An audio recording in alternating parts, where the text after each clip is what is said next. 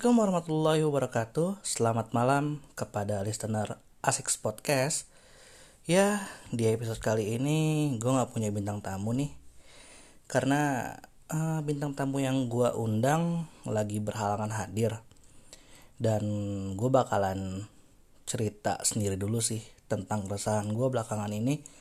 Kayaknya gue minggu-minggu ini tuh banyak banget keresahan Dimulai dari kerjaan gue yang agak kesendat terus juga tunggakan-tunggakan gue ya kan? Ya gitulah kehidupan. Gue juga udah mulai bosan di rumah. Kerjaan gue di rumah cuman main PS terus uh, megang laptop. Kalau nggak megang laptop megang HP main game juga. Ujung-ujungnya cuman main game main game main game main game. Ya walaupun gue hidup dari game maksud gue gue dapat uh, uang dari game cuman tetap aja kalau gue gue tuh perlu namanya temen lah ya buat main bersama sosialit apa sosialisasi kan. Uh, ya kurang lebih begitulah. Keresahan gue yang pertama tuh yang tadi gue bahas uh, jadi tuh gue tuh main game Risk Your Life namanya. Game itu game jadul tapi uh, ada orang Malaysia yang bikin jadinya private server itu game kan. Jadi di game itu gue kerja hitungannya cuman farming lah kurang lebih. Gue farming 10 jam sehari. Itu gue bisa dapat antara 100 ribu sampai 130 ribu. Itu per harinya ya kurang lebih pendapatan gue kalau bisa dibilang ya sebulan mungkin 3,9 sampai 4 juta lah kurang lebih. Itu ya karena gue kerja karena gue kerja di rumah gue nggak perlu keluarin uang makan nggak perlu ngeluarin uang uh, kendaraan ya kan? Makan tinggal makan nyokap bikin atau bokap bikin ya kan? Ya walaupun gue tetap uh, ngeluarin uang buat apa? Ngeluarin uang buat beli bahan makanan cuman ya itu oke lah. Daripada gue beli di luar kan kayak beli misalnya beli McD atau beli ayam geprek ya kan? 20 ribu sekali makan sehari mungkin. Itu baru makan siang belum makan malam ya kan? Mending gue kasih 20 ribu atau kasih gocap atau bahkan 100 ribu itu bisa tiga hari di rumah kan. Misal 100 ribu gue kasih ke nyokap nyokap beli ikan ikan apa ikan uh, ikan fufu kalau orang Manado, orang Manado bilang cuman gue nggak tahu kalau di Jakarta ikan fufu itu ikan apa ya. Ah jadi sekarang nih uh, karena bos gue bos yang biasa kasih gue ah sorry maksud gue ambil farmingan gua hasil farmingan gua dia tuh lagi ada halangan jadi kayak bukan halangan sih lebih tepatnya lagi ada trouble kan. Dia dia itu punya sekitar lima orang farmer di game itu dan diberhentiin semua gitu loh hari ini. Bukan hari ini sih dari kemarin. Dia berhentiin semua dan ya kurang lebih gue jadi bingung gue mau uh, ngasih stok ke siapa lagi gitu kan karena ini udah mau tanggal 20 gue harus bayar internet dan juga harus bayar listrik di rumah. Ditambah lagi gue kemarin baru ambil laptop dan ya gue udah harus bayar tunggakan laptop gue juga ya kan. Cicilan kredit gue harus gue bayar juga. Ya udah gitu gue juga coba ngejual akun game gue ya kan. Akun game gue akun Digimon ya walaupun game-game gak jelas gitu. Game-game yang bisa dibilang buat anak kecil cuma sebenarnya Digimon gak buat anak kecil juga sih. Masa iya lo ngeliat Angel Woman buat kasih ke anak kecil kan gak juga gitu loh. Ya gue nih lagi bener-bener banyak mengeluh banget sih nih akhir-akhir ini. Karena gue udah pusing jenuh sama corona jenuh sama keadaan jenuh sama semuanya. Gue pengen happy happy cuman gimana bisa happy ya kan? Mau keluar cuman bingung mau ke mana. Teman-teman pada sibuk ya kan? Jadi ya udahlah gue nikmatin aja fasilitas yang gue beli fasilitas yang gue udah siapin ya kan? Walaupun gue bukannya sombong bukannya apa tapi gue beli laptop sendiri beli HP sendiri dan beli PS sendiri. Karena gue ngerasa uh, di saat ini di momen ini kalau nggak ada barang-barang itu mungkin gue bakalan skakmat kali ya. Gue udah nggak ada temen maksud gue temen-temen gue sibuk dan gue di rumah doang gitu kan. Gue kemarin sempat kerja di salah satu um, tim e-sport ya kan. Gue juga diberhentiin karena emang kerja gue kurang bagus dan gue juga dan gue juga akui uh, gue gue ngerasa gue salah sih ngisi posisi itu karena gue gak punya pengalaman bagus dan program-program gue juga nggak jalan gitu loh. Ya itulah kehidupan. Kadang nggak sesuai sama ya nggak sesuai sama realita kita lah. Gue pingin A tapi malah jadi C bukan jadi B lagi. Malah jauh gitu kan. Hah, gimana ya? Gue kepingin gitu kan investasi uh, misalnya gue punya rumah makan atau temenku punya rumah makan gue investasikan. Kemarin kebetulan alhamdulillah di bulan lalu itu tang uh, bulan Oktober sorry iya bulan sorry. Bulan Oktober itu gue alhamdulillah dapat pemasukan uh, lumayan besar. Gue dapat uh, 15 juta kurang lebih lah. Itu gue dari pertama dari gaji terakhir gue dari gaji terakhir gue di tim e-sport lalu habis itu uh, karena dulu itu di game farmer di game yang gue farming ini tuh di real life atau real itu uh, masih ada yang mau ambil barang gue maksud gue bos gue masih ada gitu kan. Dan ya ambilnya setiap ambil 3 juta 4 juta lah kayak ya it's okay lah diambil banyak-banyak gitu kan.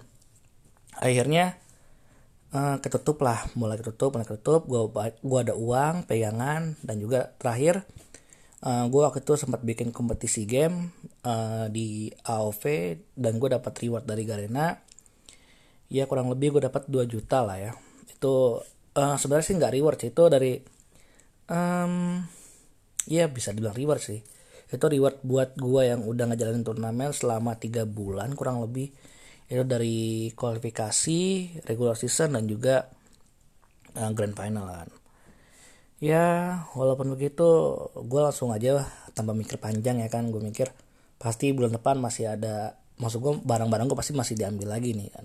Ya udah gue beli PS lah gue beli game-game yang gue pengen gue mainin lah. Lalu sebenarnya sih gue ini nggak pengen beli HP kan. Gue pertama tuh nggak pengen beli HP dan nih begitu nggak pengen beli HP malam itu ada ada turnamen di AOV yaitu ANC eh sorry bukan ANC itu turnamen Vokap turnamen Vokap itu kayak turnamen mini mini gitu lah. Bukan ya bukan bilang mini juga sih. Kalau bisa dibilang tuh turnamen tier 2 nya AOV tapi itu resmi dari Garena dan gue main kan. Terus kejadiannya tuh malamnya itu udah mau final lawan tim Layap kalau gue nggak salah tim dari Filipina atau dari, dari apa atau dari tim Indo ya gue lupa jadi tuh kejadiannya tuh gue pengen tidur bentar kan ya kurang lebih gue pengen tidur se sebelum main kan gue pengen tidur bentar Oke lah, gue udah ngerasa nih, ini kan layar HP gue kan udah mulai kebuka kan. Dulu gue pakai Asus Zenfone M2. Uh, eh, gue coba apa? Gue colok kan HP gue kan di stop kontak. Tapi stop kontaknya, stop kontaknya itu tuh nggak nem apa nggak aman sih sebenarnya buat gue. Jadi tuh bisa aja jatuh HP gue kalau orang senggol lah atau atau gimana lah. Gue tuh sebelum tidur tuh udah mikir nih. Kalau gue cas di sini, HP gue pasti bakal jatuh kan gue mikir HP gue pasti bakal jatuh tapi gue tuh masih kayak udahlah bodo amat lah jatuh ya udah nggak mungkin nggak apa nggak bakal hancur juga kan tapi dalam hati gue tuh gue kayak ragu banget kan udah kayak ada feeling ini pasti jatuh pecah bukan pecah sih jatuh layarnya copot ya kan karena layar gue tuh di bezel sampingnya tuh udah mulai kebuka kan karena udah nggak rekat lagi. Dan akhirnya bener aja begitu gue bangun uh, tahu taunya tuh ada telepon ya kan dari temen gua itu telepon tuh ngajak main telepon itu ngajak main tapi sayangnya itu pas jatuh uh, layarnya kebuka kan karena itu kan HP-nya kan getar-getar kan. HP-nya getar-getar nggak bisa nahan nggak bisa nahan lama di apa di dalam eh bukan di dalam sih di tempat gua taruh itu akhirnya jatuh karena getar dan kebukalah HP gua. Sayang untungnya ya untungnya tuh layarnya sih nggak pecah layarnya nggak pecah. Dan HP-nya juga nggak mati nggak rusak tapi emang cuma layarnya kelepas dan akhirnya mau nggak mau gue harus uh, harus apa? Harus bayar layarnya kan. Harus ganti layar karena kalau layar copot pun udah nggak bisa dipasang lagi karena itu udah putus dari dalamnya. Akhirnya gue ganti. Itu gue mikir kan nih kalau gue ganti layar gue main udah nggak seenak dulu ya kan. Akhirnya gue mikir gue mikir gue mikir gue punya tabungan. Ya mau nggak mau ya udahlah. Gue jual aja nih. Eh maksud gue gue perbaiki HP gue gue kasih ke nyokap gue dan akhirnya gue beli HP baru deh mau nggak mau. Karena waktu itu gue mikir gue masih pengen main kan. Ditambah lagi ada LOL White Rift yang rilis ya kan. Dan dan gue mau ping gue dan sorry dan gue masih pingin mau ngejar uh, mimpi, apa bukan mimpi sih. Masih nge, masih pingin mau ngejar ke prosin LOL White Rift waktu itu. Dan kalau nggak salah singkat gue gue waktu itu sebelumnya itu di hari itu kan turnamennya tuh hari hari minggu kan ya? Hari minggu itu eh sorry hari sabtu itu HP gue rusak.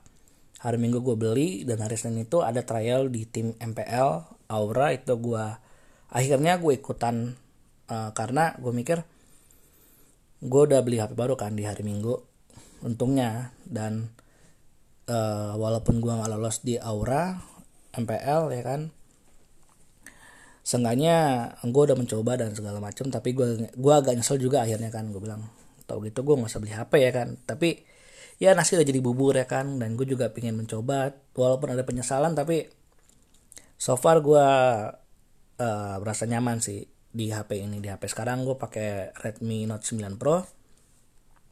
Tapi ya balik lagi eh, walau uh, setelah gue mikir-mikir tabungan gue udah nggak ada kan. Tabungan gue udah hilang semua. Gue beli game gue beli PS gue beli HP dan terakhir gue beli laptop. Bahkan laptop ini nyicil dan gue udah mulai ngerasa kayaknya nih gue nggak perlu ambil sih laptopnya. Karena ya dengan pendapatan gue yang cuma 3,9 per bulan ditambah gue harus bayar listrik gue harus nanggung lagi pembayaran di bayar laptop ya kan. Gue ngerasa ini pertama kali dan terakhir kalinya gue nyicil kayaknya. Gue mending nabung tapi gue punya pegangan uang dan gue mending langsung bayar cash daripada gue nyicil-nyicil lagi. Untungnya gue cuma ambil laptop murah dan itu buat bantu gue farming ya. It's okay lah selama tiga bulan gue uh, survive dengan uang seadanya aja. Ya by the way uh, baik lagi kan gue kemarin juga lagi iseng-iseng cari investasi ya kan? Investasi-investasi yang buat tempat makan. Kayak temen gue kemarin eh sorry gue kemarin ngajakin temen gue pin gua pin buka tempat makan tempat makan Korea. Cuman gue bingung ya kan? Pandemi gini apakah bisa gue bikin tempat makan? Maksud gue bisa sih bisa cuman bahkan survive gak? Karena tempat makan itu kan perlu waktu yang lama ditambah lagi perlu dikenal gitu kan? Kalau lu nggak kalau orang-orang nggak tahu dan nggak pesan makanan lu lu nggak bakal survive gitu loh di pandemi gini menurut gua. Tapi kalau menurut kalian yang dengerin gua ya mungkin kalian bisa bilang nggak juga kok bisa bisa aja kita survive asal gimana pemasarannya. Cuman kan baik lagi uh, eh, gue masih kurang percaya diri akan uh, makan tersebut di pandemi gini. Karena ya itu kayak gambling benar gambling sih menurut gue by the way gue ada uh, eh, gue pingin agak sedikit nyenggol kemarin sih kan. Uh, setelah Habib Rizik pulang ya kan. Gue tuh bersyukur sih bersyukur banget uh, Habib Rizik pulang. Uh, karena gimana ya gue tuh agak ini agak berat sih omongan sih. Gue tuh agak apa ya agak kesel juga sih. Agak keselnya tuh karena nggak ada habis-habisnya sih. Ini antara pemerintah uh, terus muslim dan segala macamnya kan kayak selalu digunjang ganjing gunjang ganjing berantem sana sini berantem sana sini. Tapi berantem itu kayak nggak ada habisnya gitu loh. Dan akhirnya untungnya Habib pulang dan kayak reda kan masalah dibilang kemarin kriminalisasi ulama dan segala macam. Tapi ya udahlah. Kita nggak ada gue juga nggak tahu kan itu beneran kriminalisasi ulama atau emang atau gimana. Cuman seenggaknya setelah Habib Rizik pulang di rumah gue tuh kayak udah tenang aman. Gue gue bukannya gue bukannya ngebela Jokowi atau ngebela Habib cuman gue tuh pihak netral yang pengen damai gitu gue tuh setiap hari tuh udah pusing ya kan dengerin celotehan orang tua celotehan abang gue celotehan siapa pun ngebahas soal Habib kan. Ya pusing juga sih ngebahas ngebahas gituan. Karena gue sendiri gak terlalu suka sama hal-hal gituan politik kayak atau apa pun itu semua kan berhubungan sama politik dan gue orang paling benci politik dan gue hmm, gue menghindar sih paling paling mau tuh gue menghindar lah. Ya dengan pulangnya PPC gue juga bersyukur sih. Jadi ya yang gue bilang tadi jadi damai rumah gue tentram. Nggak ada ya nggak ada maki-makian lagi lah sekarang sekarang ini. Dan juga by the way uh, di bulan September gue sempat kena covid ya kan? Gue pernah kena covid sekali seumur hidup. Dan semoga nggak lagi. Tapi gue tuh lucu lucu. Lucunya tuh gini. Gue kena covid tapi gue nggak ada gejala apa pun kan? Jadi di rumah gue itu kan bertiga eh sorry berempat kan? Gue bokap abang gue sama nyokap ya kan? Nah gue berempat ini uh, swab kan pertama tuh ya uh, abang gue dari kantor kan. Pertama rapid kan rapid reaktif akhirnya swab kena positif kan. Akhirnya uh, abang gue dibawalah ke puskesmas. Setelah itu gue nyokap sama bokap akhirnya ikutlah ke puskesmas kita swab. Pas kita swab gue mikir kan oh, gue masih muda sih nggak mungkin juga gue kena corona ya kan gue mikir. Tapi enggak sih corona itu nggak mandang lu muda mau tua mau lu masih bayi pun lu bisa kena gitu loh. Kalau tahunya begitu hasilnya keluar dua hari kemudian yang kena tuh gua sama bokap ya kan. Nyokap tuh nggak nyokap malah negatif. Karena nyokap tuh bilang nyokap pakai uh, obat obat apa obat vitamin D dan juga vitamin E. Dia konsumsi setiap hari kan. Dan gue baca-baca juga uh, vitamin D itu sama E dan juga C itu juga buat tingkatin imun lu uh, biar gak, agak kebal sama corona gitu loh. Walaupun nggak menjamin 100% cuman ada bukti nyokap gue yang alhamdulillah nggak kena sama sekali sih. Ya udah kan gue akhirnya dibawa ke puskesmas tapi anehnya anehnya nih gue tuh nggak ngerasa sakit nggak ngerasa demam gue nggak ngerasa indera penciuman gue rusak atau indera pengecapan gue juga rusak gue nggak ngerasa karena gue sejauh ini yang gue datang apa pas gue datang ke wisma kan gue kan ditaruh di wisma kan karena diisolasi gue tanya sama orang-orang di sana bahkan orang-orang yang di ambulans bareng gue gue tanya e, lu sakit gak sih? Maksud gue uh, lu ngerasa apa gitu loh pas uh, mau dibawa gitu kan pas pas dibilang swab positif tuh lu ngerasa apa kan? Mereka pada bilang indera pengecapan gue nggak enak terus gue juga demam uh, berapa hari kan terus gue bilang lah kok itu bukan cuma orang doang lah yang bilang itu yang ngomong tuh banyak banget pasien di sana yang bilang hal serupa gitu. Tapi gue sendiri gue nggak ngerasa gue masih makan makan masih makan manis masih manis makan pahit masih pahit ya kan.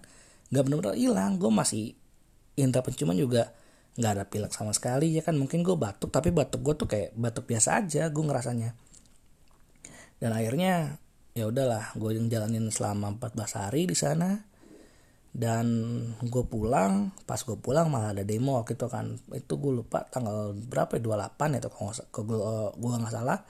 Demo RUU itu jalan padatnya minta ampun kan. Gue kan karena gue bawa banyak barang ya kan gue naik uh, grab car dan gue liat di jalan tuh orang-orang pada demo ya kan. Tuh jalanan macet banget. Untungnya gue jalannya ke arah uh, ke arah kampung Melayu dan jalan itu tuh kebetulan gak macet gitu kan. Karena orang-orang kan uh, apa namanya orang-orang kan demo tuh ke arah apa ke arah sebaliknya kan yang ke arah Monas dan tempat-tempat tempat-tempat pemerintahan lainnya kan. Ya alhamdulillah sejauh ini gue pulang sampai rumah gue tapi eh sorry tapi sebelumnya sebelum gue uh, sebelum gue dibawa gue bilang gue bilang dulu kan waktu itu gue masih masih kerja gue bilang ke kantor gue kalau gue kena kan gue bahkan gue bilang uh, yaudah nih kalau emang kalian uh, pengen swab dari kantor maksud gue pengen swab gratis nih gue kasih surat gue lo tinggal ke puskesmas tinggal bilang aja uh, teman kantor tuh ada yang positif ya kan? Akhirnya bisa dibawa sama puskesmas. Tapi oh ya gue juga lupa nih satu hal. Uh, apa namanya? Kalian itu bisa swab gratis. Ini swab ya bukan rapid. Kalian bisa swab gratis asalkan ada temen atau kerabat kalian atau bahkan saudara kalian saudara-saudara lah yang kena covid gitu loh. Kalian bisa ke puskesmas bilang uh, ada saudara yang kena covid kasih unjuk apa suratnya. Uh, itu gue kemarin pas uh, kena covid itu gue swabnya gratis di wismanya gratis pulang juga nggak di, pulang juga nggak diapa-apain itu tanpa BPJS sekalipun itu belum ditanggung sama pemerintah gue di wisma atlet. Gue di sana dikasih obat Vituno uh, satu bidang karena gue kan OTG kan uh, apa orang tanpa gejala cuma dikasih vitamin doang. Tapi katanya sih uh, gue kan waktu itu kan di tower di tower 5 kan. Gue waktu di tower 5 pas di samping apa di tower 6 dan 7 itu ada orang-orang yang punya gejala agak berat dan juga di tower berapa gitu yang punya gejala yang benar-benar berat banget. Itu mereka seharinya kalau gue nggak salah gue eh sorry kalau gue nggak salah dengar itu dikasih 7 sampai 6 vitamin lah kurang lebih. Ya gue bener-bener nggak pingin lagi sih balik ke wisma. Enak sih karena lu setiap hari dapat AC ya kan? Dikasih makan gratis tiga kali sekali tiga kali sehari. Lalu uh, paginya lu dikasih uh, snack juga. Cuman ya lu kan tau lah kehidupan di jatuhnya kayak kehidupan di rumah sakit. Lu kayak cuman walaupun lu nggak sakit tapi lu lu ngerasa kayak lu lagi sakit gitu kan. Lu di ruangan yang di ruangan itu ada tiga kamar eh sorry ada dua kamar. Satu kamar kecil itu kamar buat satu orang dan dua kamar satu kamar besar buat dua orang. Tapi itu bukan maksudnya dipisahin gitu kamarnya tapi emang didesain segit uh, didesain begitu dari semenjak ada ah semenjak wisma atlet dibuka gitu kan. Itu kan emang buat si game waktu itu kan. Kalau gue nggak salah si game atau iya kalau gue salah si game sih si game yang kemarin 2018 apa 2019 gitu. 2018 ketinggat gue si game itu. Dan ya gue begitu gue pulang gue kayak seneng banget kan. Gue udah nggak ada di situ lagi. Dan gue udah nggak perlu apa nggak perlu ngeliat-ngeliat sana lagi lah. Karena gue pingin banget kan bikin banget pulang. Gue kayak oke okay lah hari pertama masuk kan sampai hari ke seminggu gue masih kuat lah masih kayak masih biasa lah masih kan karena tempat baru juga gue kayak nggak peduli juga kan. Karena gue tuh orang yang cukup gak peduli sama lingkungan gue dan gue masih enjoy enjoy aja begitu. Udah hari mau pulang hari ke uh, tiga hari mau pulang atau dua hari mau pulang tuh gue udah mulai ngerasa kayak udah mulai jenuh udah pingin pingin pulang pingin ketemu teman-teman pingin ngobrol sana sini dan akhirnya ya udah aku pulang. Begitu gue pulang gue kayak wah nikmatnya ya. Walaupun gue pulang tapi gue nggak langsung keluar kan. Gue tuh harus ngejalanin isolasi dulu selama ya kurang lebih dua minggu lah kalau gue nggak salah. Karena kan gue juga bilang ke teman-teman gue kan kalau gue itu kena covid kan. Akhirnya begitu gue bilang ke teman-teman gue mereka sih kasih apa ya, kasih kasih semangat ke gue cuman tetap aja kayak mereka kan mungkin ada yang jaga jarak sama gue ya kan? Mau nggak mau kan gue juga sebagai sebagai teman yang baik gue selalu nanya ke mereka kan walaupun gue udah 14 hari gue tanya ke mereka e, eh, gue boleh ikutan nggak? Waktu itu kan uh, nongkrong di daerah Romangun kan gue tanya ke mereka gue boleh ikutan nggak uh, nongkrong ya kan? Karena gue ngerasa diri gue masih berbahaya untuk mereka ya kan? Gue tanya ke mereka mereka bilang oh, yo udah datang aja nggak apa-apa buat kan ya udah aku datang ke sana. Dan ya udah mereka kayak biasa aja ke gua cuman agak-agak pecah-pecah dikit tapi ya mereka juga mereka malah bertanya kan di sana dapat apa aja? Kayak ngobrol-ngobrol soal kehidupan gue di sana. Tapi ya udahlah kayak corona menurut gue sih nggak berbahaya tapi kalau lo punya penyakit itu sangat berbahaya ya karena bokap gue juga kemarin kan yang gue bilang tadi gue bokap gue bokap gue dan abang gue dibawakan tapi bokap gue nggak dibawa ke wisma tapi dia dibawa ke rumah sakit Tanjung Duren. Karena dia itu punya uh, penyakit bawa bukan penyakit bawaan sih dia punya gula. Takutnya uh, antara corona dan gulanya itu komplikasi dan ada hal yang nggak diinginkan akhirnya bakal pun ditaruh di Tanjung Duren walaupun dia nggak punya penyakit apa pun dan juga nggak ngerasa apa pun gitu loh. Dan ya dan gue juga ya bukan dan gue juga sih. Gue tuh udah nggak kepingin lah namanya kena corona. Gue malas isolasi mandiri lagi gitu loh. Isolasi isolasi nggak penting soalnya gue pingin eh, bener-bener apa bener-bener dunia ini recovery secepatnya dan nggak ada lagi lah namanya corona corona bullshit lah. Gue pengen nonton konser gue pengen nonton bola di stadion atau ke mana pun itu gue pergi kalau misalnya ke Bandung lah ke mana pun itulah yang gue pengen pergi tanpa ada rapid dan segala macamnya lagi nggak ada protokol-protokol kesehatan. Gue pakai masker aja gue pakai masker ke warung aja itu kayak ngerasa sempit banget itu dunia gue masker ke warung aja loh itu gue ngerasa nggak nyaman sih karena gimana pun kehidupan tanpa masker tuh lebih enak daripada lu pakai masker kan karena lu ngerasa kayak diteror setiap harinya gitu loh sang penyakit. Dan ya gue sampai nggak bisa olahraga kan gue dulu sebelum ada corona tuh gue olahraga gue lari pagi ya kan. Tapi sekarang gue bingung mau lari pagi tapi gue harus pakai masker gitu kan lu bayangin olahraga tapi pakai masker. Gue biasa aja jalan ke warung aja gue udah males banget karena gue harus pakai masker gitu loh. Jalan biasa aja gue ngap ngapan gimana gue lari pakai masker? Mati gue di jalan yang ada.